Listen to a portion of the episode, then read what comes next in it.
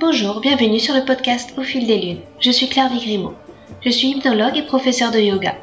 Vous pouvez me retrouver sur le site clairviyoga.com, k l e r v i y o g a.com, où je vous présente toutes mes activités. Toutes les semaines, je reçois des invités dans ce podcast qui nous parlent de leurs activités autour du bien-être, que ce soit l'hypnose, le yoga, le reiki, la sylvothérapie et bien d'autres thèmes encore. Alors sans plus attendre, voici l'épisode du jour. Dans cet épisode, je reçois Caroline Cunier, praticienne holistique située à Bagnères de Bigorre. Caroline propose des accompagnements bien-être et ateliers pour les femmes, et plus particulièrement celles qui sont atteintes d'endométriose.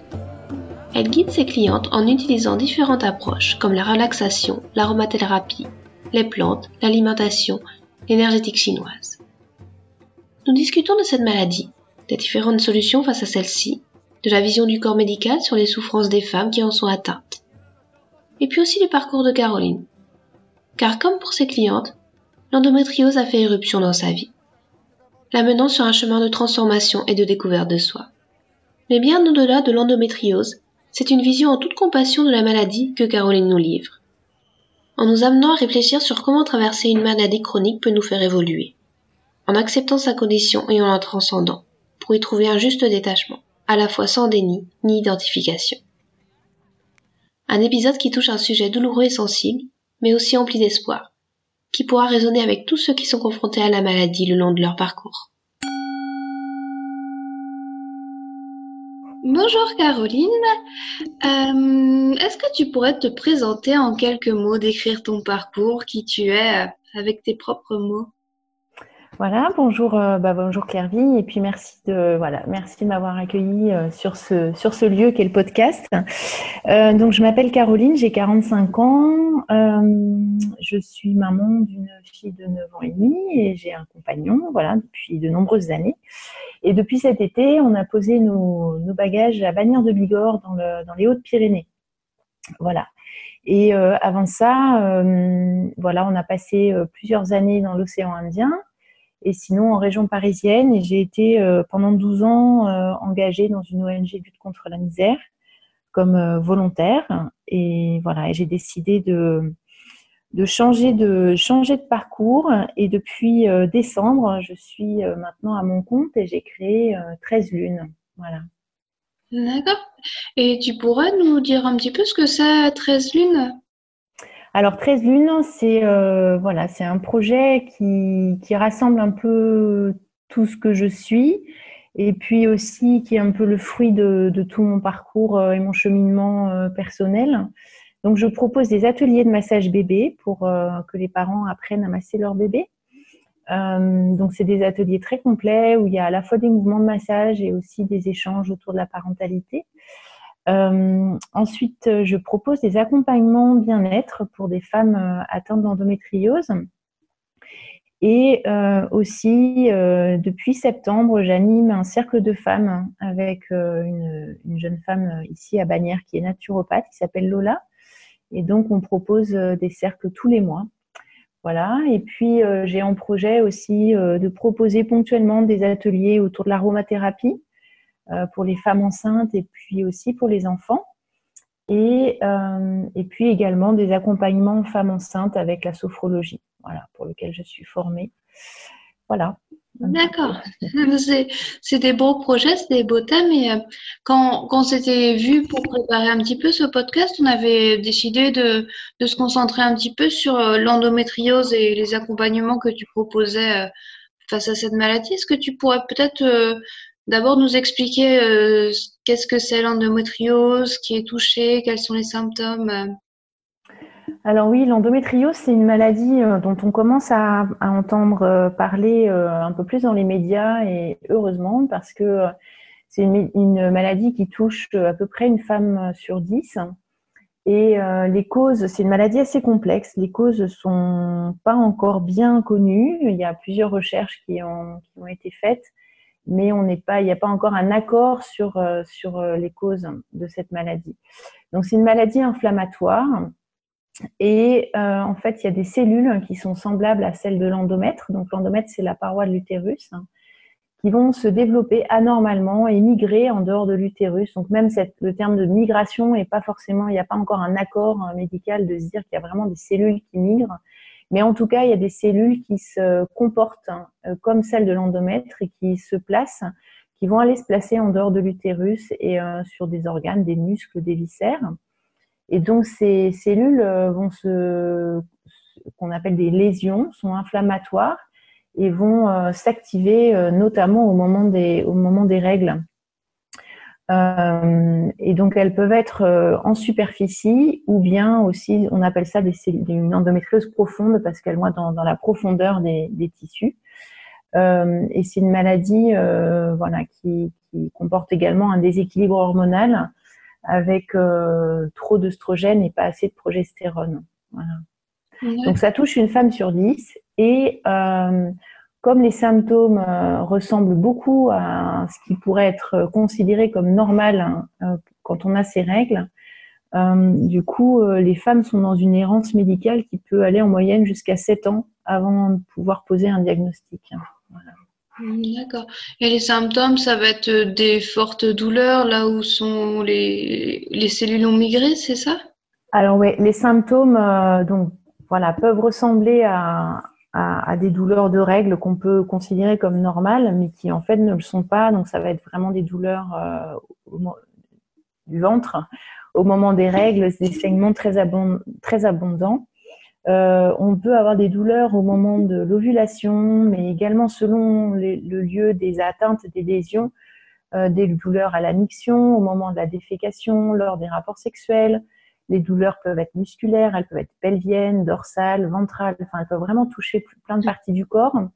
Euh, ça peut aussi s'accompagner d'une fatigue euh, qui peut devenir chronique et puis euh, aussi des troubles de la digestion, des migraines et pour certaines femmes des troubles de la fertilité, voire une impossibilité à être enceinte. Et c'est souvent à ce moment-là, quand les femmes sont dans un désir de grossesse et qu'elles n'arrivent pas à être enceintes, qu'on découvre en fait qu'il y a de l'endométriose. D'accord. Donc c'est vrai que c'est une maladie qui, qui peut toucher à beaucoup de choses. Et est-ce que au niveau même psychologique, euh, parmi les femmes que tu accompagnes ou les femmes que tu connais qui souffrent d'endométriose, tu as, tu as pu noter certaines répercussions? Alors euh, oui, oui, parce que euh, déjà les douleurs voilà, peuvent vraiment être très très handicapantes selon les femmes. Et euh, évidemment, ça, ça, entraîne une fatigue euh, morale, euh, émotionnelle. il y a aussi beaucoup de stress lié à cette maladie parce que d'une part, tant que le diagnostic n'est pas posé, ben, on ne comprend pas ce qu'on a et surtout on se heurte à une incompréhension de l'entourage pour, pour, certaines femmes et puis aussi même du corps médical. heureusement, voilà, les, on, en parle de plus en plus et euh, les médecins euh, sont quand même euh, et les gynécologues sont un peu plus informés, mais eux-mêmes, dans, dans une, un parcours de formation de médecin, l'endométriose, ça doit prendre une heure et demie de leur programme sur leur sept années de formation. Donc c'est sûr que c'est pas forcément une maladie auquel ils pensent tout de suite. Et puis, comme c'est une maladie qui touche les femmes, il y a quand même aussi un peu on va dire, un, je sais pas, enfin, un machisme ordinaire qui n'est pas forcément voulu, mais en tout cas, euh, voilà, on, peut être considéré comme chochotte, euh, voilà, on a mal, mais c'est normal et c'est comme ça. Et donc, cette incompréhension euh, entraîne aussi beaucoup de fatigue et puis de, stress, d'angoisse. et puis, et puis, ça a un impact aussi sur la vie de couple parce que euh, la sexualité est impactée. Le, compagnon peut ne pas aussi comprendre et, aussi savoir comment soutenir sa compagne. Euh, et puis, euh, la vie professionnelle hein, peut, peut, aussi être impactée parce qu'il y a des femmes qui, au moment des règles, bah, sont dans la capacité d'aller travailler. Donc, si on multiplie les arrêts médicaux, bah, voilà, le, le patron ou la patronne ne comprend pas forcément. Et donc euh, il y a des femmes qui, qui, sont amenées à perdre leur boulot en fait pour ça. Voilà. Et donc le stress en plus euh, voilà n'est pas ne fait pas bon ménage avec la maladie hein. donc c'est un peu un cercle vicieux. Et euh, voilà ouais. Il, y a, il peut y avoir beaucoup de comment dire, de, solitude aussi, hein, parce que on n'en parle pas facilement, même s'il y a beaucoup de femmes atteintes. Donc aujourd'hui, avec les réseaux sociaux, ça permet aussi à des femmes de pas être seules et de pouvoir échanger. Il y a, aussi beaucoup de jeunes femmes hein, qui sont qui sont touchées et voilà, beaucoup de solitude, d'incompréhension, et puis aussi de chamboulement de vie de femme, hein, où, où des femmes, on leur dit à 18 ans, mais en fait, la seule chose que vous avez à faire aujourd'hui, c'est de faire un enfant maintenant, parce qu'après, ça sera trop tard. Or, à 18 ans, c'est pas forcément dans le timing. Donc, euh, voilà.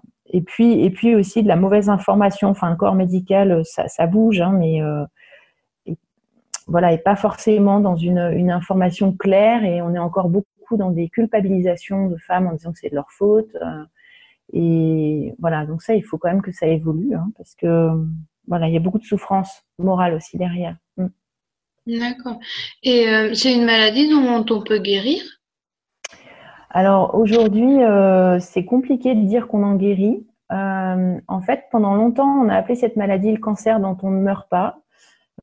aujourd'hui, a priori, on ne meurt pas de l'endométriose, mais elle peut quand même être très invalidante. Et la guérison, c'est compliqué. On parle plutôt de maladie en repos. Après, il y a des femmes qui, euh, qui peuvent être au bout de plusieurs années, elles se disent mais moi j'ai plus de douleur, donc euh, voilà, je, est-ce que je suis guérie ou pas C'est compliqué parce que on peut avoir des temps d'accalmie et puis la maladie peut revenir. Euh, c'est sûr qu'au moment de la ménopause, voilà, c'est une, une, période où normalement mmh. les choses devraient rentrer dans l'ordre. J'ai bien normalement parce qu'il y a quand même des femmes qui peuvent encore être, être enfin voilà, avoir des troubles. Donc notamment liées aux adhérences, parce que c'est vrai que les lésions après génèrent un peu aussi comme de la, on va dire comme de la colle ou des algues ou voilà, les, muscles, les organes peuvent être aussi collés entre eux et donc ça, c'est des adhérences, ça reste après hein, à vie ou quand on a subi de nombreuses opérations euh, et ces douleurs-là, elles vont rester euh, même après quoi. Ouais, donc on peut pas, on peut pas officiellement, on peut pas en guérir. Mm. Et il y a des outils pour, euh, pour l'apaiser si on n'en guérit pas? Alors euh, aujourd'hui, la médecine, en fait, elle, euh, les traitements qu'elle propose, c'est des traitements hormonaux, souvent aussi pour supprimer les règles et voir installer une ménopause artificielle. Mais ça, c'est des traitements assez lourds et assez forts qui, peuvent, qui ne peuvent pas être prises sur du très long terme. il y a aussi des actes chirurgicaux euh, pour essayer de, de, nettoyer, de nettoyer les lésions. Hein. Euh, mais ces actes sont quand même compliqués parce que les lésions peuvent être très petites et euh, un peu partout dans le corps. Donc, il suffit d'en oublier une ou deux pour que la maladie reparte. Euh, voilà. Et puis, il propose aussi des antidouleurs et des anti-inflammatoires pour, pour faire face aux, douleurs au quotidien. Le problème aussi, c'est qu'aujourd'hui, les douleurs, elles sont pas que inflammatoires, elles, elles deviennent aussi chroniques et neuropathiques. C'est-à-dire que les lésions ont une capacité à s'innerver très facilement et également à toucher des, nerfs. Et donc euh, là, on est sur un type de douleur qui est quand même plus compliqué à gérer que, des douleurs euh, de type inflammatoire. Voilà, donc après, les femmes réagissent de manière très différente. Hein. Il y a des femmes qui vont très bien réagir au traitement et qui vont être tranquilles, et d'autres, euh, voilà, ça va rien changer. Donc, heureusement, enfin heureusement, voilà, on a quand même des outils euh, qui, sont, euh, qui sont à notre portée pour, euh, pour essayer de, de, de, gérer cette maladie au quotidien. Donc, la première chose, c'est l'alimentation. vraiment, l'alimentation, c'est quand même la première nourriture qu'on donne à notre corps et qui, qui, peut lui faire du bien ou lui faire du mal. Donc, il y a pas mal d'astuces, notamment avec l'alimentation anti-inflammatoire, pour éviter d'activer de, l'inflammation des lésions. Euh, et puis aussi soutenir le foie, parce que le foie, c'est un organe qui est, qui est, qui est majeur dans, le traitement des hormones et aussi un peu notre usine euh, de, chimique euh, pour libérer les toxines. Et, de par la maladie, le foie est quand même malmené et aussi avec les traitements hormonaux, hein, ça fait beaucoup de chimie à, à, traiter. Et donc, il faut aussi le soutenir et l'alimentation, on peut aussi le soutenir par l'alimentation. Après, il y a aussi toute une gamme de compléments alimentaires qui sont très intéressantes euh, par rapport à l'équilibre hormonal, à la gestion des douleurs, des règles abondantes, et puis, euh, et puis le foie, et puis euh, le stress aussi, la fatigue. Enfin, il y a, voilà, plusieurs compléments qui, peuvent aider. Ensuite, une des choses aussi qu'on a du mal à faire et qui pourtant est essentielle, c'est le, mouvement, bouger. Euh, aussi pour remettre de l'oxygène dans nos cellules et, notre corps. Et puis euh, les, adhérences dont je parlais tout à l'heure, euh, limiter ces adhérences. Donc ça peut être faire appel à, aller en séance de kiné, ostéopathe et soi-même avoir des pratiques de yoga, de pilates, de, de piscine, de, enfin voilà, trouver l'activité qui, qui, va nous faire du bien et qui va permettre vraiment de, de, sortir de cette sclérose un peu dans laquelle on peut être quand on a mal. Mm. Et puis, euh, voilà, se faire masser. Euh, voilà. Et puis, des huiles essentielles aussi, hein, qui peuvent être intéressantes pour la douleur, pour la fatigue. Et puis euh, aussi pour l'esprit, hein, pour, pour, pour, éviter cette, aussi cet enfermement et cette, un peu aussi ce, cette petite dépression qu'on peut avoir. Hein de dire je ne vais, pas m'en sortir, euh, et d'accompagner aussi la transformation que la maladie, euh, bah, quelque part, nous invite à avoir hein, mm. dans nos vies. Euh, voilà, et puis des, des, pratiques comme la sophrologie, la méditation, la cohérence cardiaque. Enfin, il y a pas mal de, de, pratiques qui peuvent nous aider dans la respiration, dans, dans calmer le mental, transformer aussi les moments de d'angoisse pour, pour être plus apaisé. Voilà. Euh, et, ce qui m'intéressait aussi, euh, au-delà de l'endométriose, c'était euh, le fait bah, justement que ça soit une maladie chronique et qu'on n'en guérisse pas forcément. Est-ce qu'il y a une façon peut-être de l'accepter, de tirer quelque chose de ce parcours avec cette maladie? Alors, oui, enfin là, moi, je pars aussi beaucoup de mon, analyse personnelle parce que donc je, suis moi-même atteinte depuis, euh, diagnostiquée depuis 2011, mais je pense euh, atteinte depuis bien plus longtemps. Euh, en fait, euh, je pense qu'on passe par, euh, et puis par rapport aux femmes aussi que je connais et que je peux accompagner, on passe par différentes émotions hein, de de déjà savoir, déjà de soulagement. Pour beaucoup de femmes, il y a du soulagement de se dire ah, enfin, il y, a il, y a il y a un nom qui est posé sur mes symptômes. Voilà, donc ça, ça, voilà, ça peut être quand même un soulagement. Mais après, de mesurer ce que ça veut dire et l'impact que ça va avoir dans notre vie, euh, dans notre vie de femme, dans notre vie de maman ou de future maman. Euh, c'est sûr que c'est une, maladie qui touche euh, notre féminin et, euh, les parties du corps qui sont vraiment reliées à, notre féminin dans toute sa splendeur et à, notre maternité, hein, qu'on souhaite ou pas devenir mère d'ailleurs, mais c'est quand même très symbolique parce que tout part de l'utérus, des ovaires, donc la matrice. Et donc il y a tout un, panel, un panel d'émotions, donc de, aussi de colère. J'entends beaucoup de femmes qui sont en colère hein, parce que parce que euh, déjà on a mis beaucoup de temps à, poser le diagnostic, donc euh, de se dire mais ça fait des années que je vous dis que c'est pas normal, qu'il y a quelque chose qui va pas et, qu'on me dit mais c'est dans votre tête, vous êtes une chochotte, etc. Donc il y a aussi une colère par rapport au monde médical qui est pas euh, qui, qui, qui nous entend pas. Hein. Et puis euh, et puis après c'est un bouleversement quoi. Il y a, pour certaines femmes c'est un bouleversement vraiment très profond.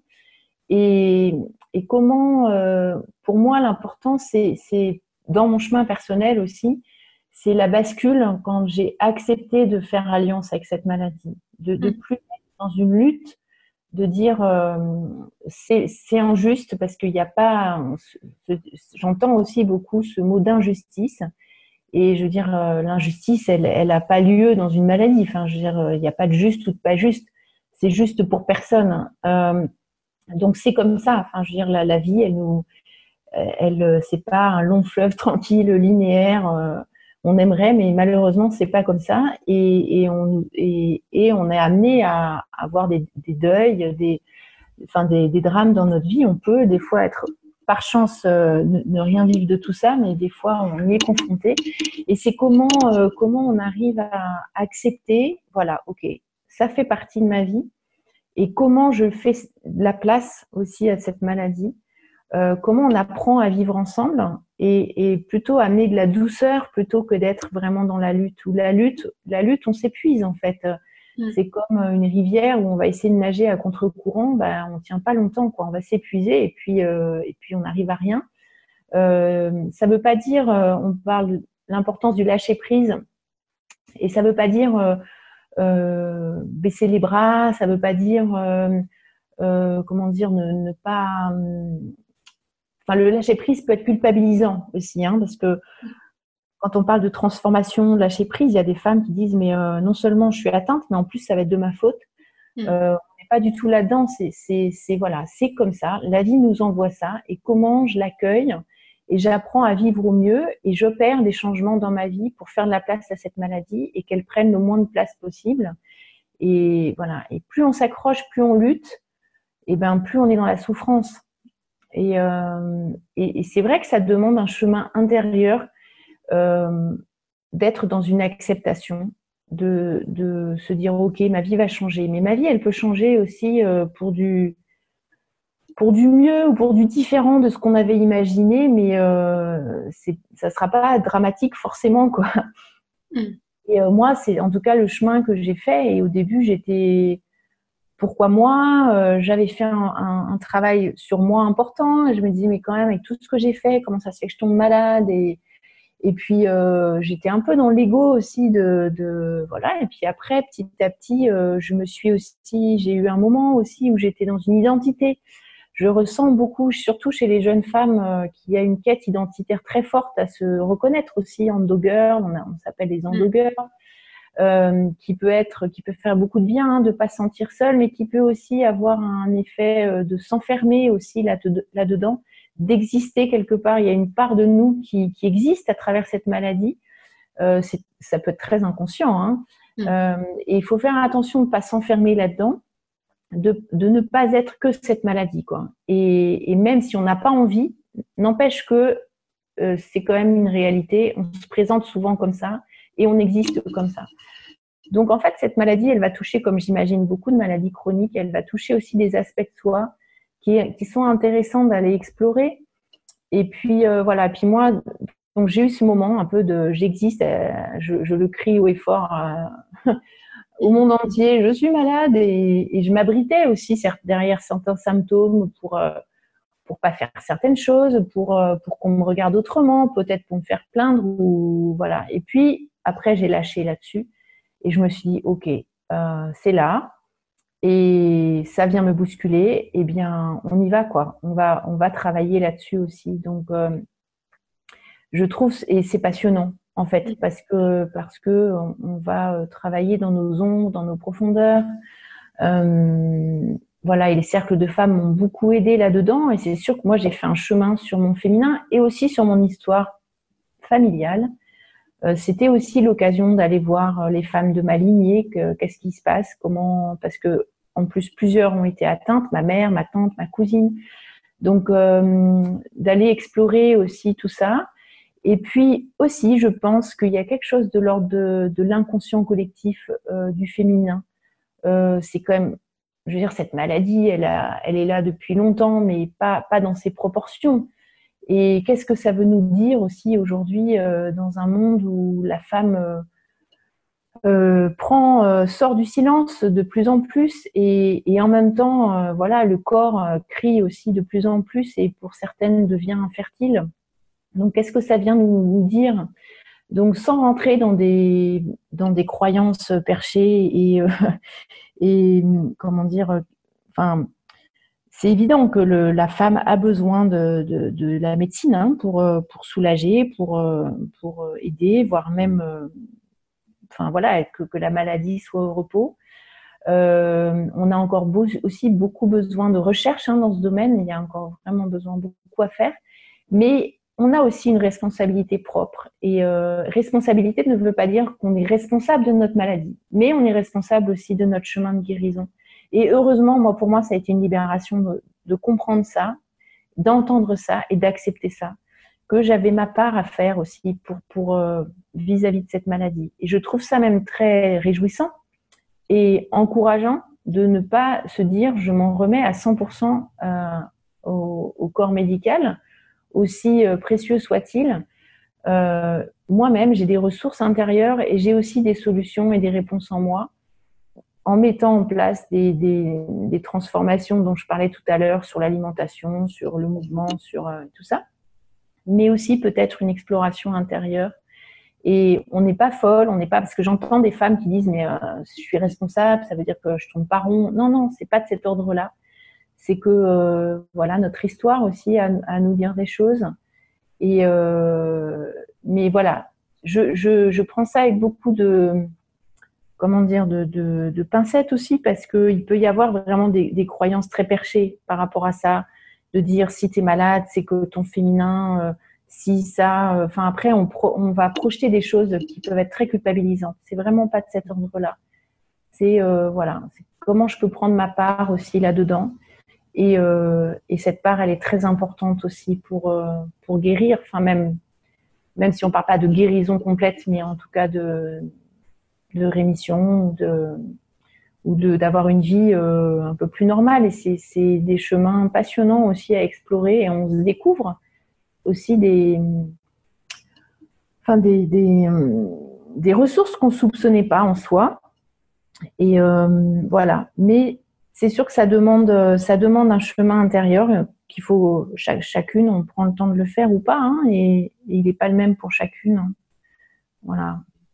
Et c'est vrai que moi, je trouvais ton discours vraiment très intéressant par rapport au fait de est-ce que la maladie, c'est mon histoire, c'est une partie de moi, ou alors est-ce que je m'en dissocie complètement et puis bah, je vois quelque chose contre quoi lutter? Et c'est ce jeu un petit peu euh, d'équilibre bah, en lui donnant la juste distance, et je pense que ça va être aussi personnel à, à chaque femme, à chaque malade de, de trouver euh, bah, ce, cette maladie, ça ça m'a permis de découvrir cela en moi, mais je me définis pas non plus par la maladie et, c'est quelque chose bah, que, que j'aimerais parfois éloigner de moi le plus loin possible. Donc euh, c'est un petit peu tout, euh, tout ce cheminement qui est personnel à faire que je trouve aussi euh, passionnant et et c'est là qu'on en apprend aussi sur nous-mêmes, sur euh, bah, quelles sont mes ressources par rapport à cela, comment je me définis. Ça peut faire bouger des choses et puis euh, se construire différemment par rapport euh, bah,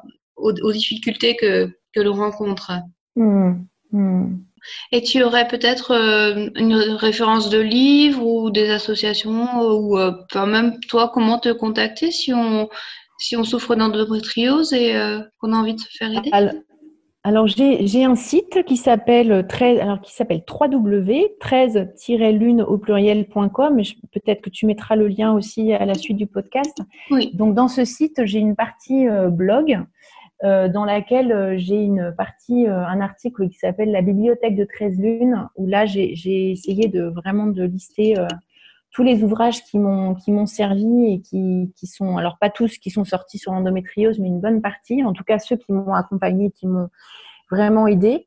Après euh, il y a y a effectivement des sites hein, EndoMind et EndoFrance qui sont les deux associations en France euh, euh, autour de l'endométriose dans laquelle il y a des ressources aussi d'ouvrages et de et aussi de praticiens du monde médical qui peuvent être bienveillants et formés alors malheureusement, euh, sur toute la France, il n'y en a pas tant que ça. Il y a vraiment euh, à Paris, il y a le centre euh, Saint-Joseph qui est hyper compétent, pluridisciplinaire. voilà, c'est vraiment le centre de référence, sauf qu'il doit y en avoir deux, deux ou trois comme ça en France et encore. Et du coup, quand on veut avoir un rendez-vous, c'est au minimum 9 mois ou 12 mois d'attente. Voilà, donc sur mon site, il y, a, il y a cette partie blog où j'ai déjà écrit plusieurs articles sur le sujet.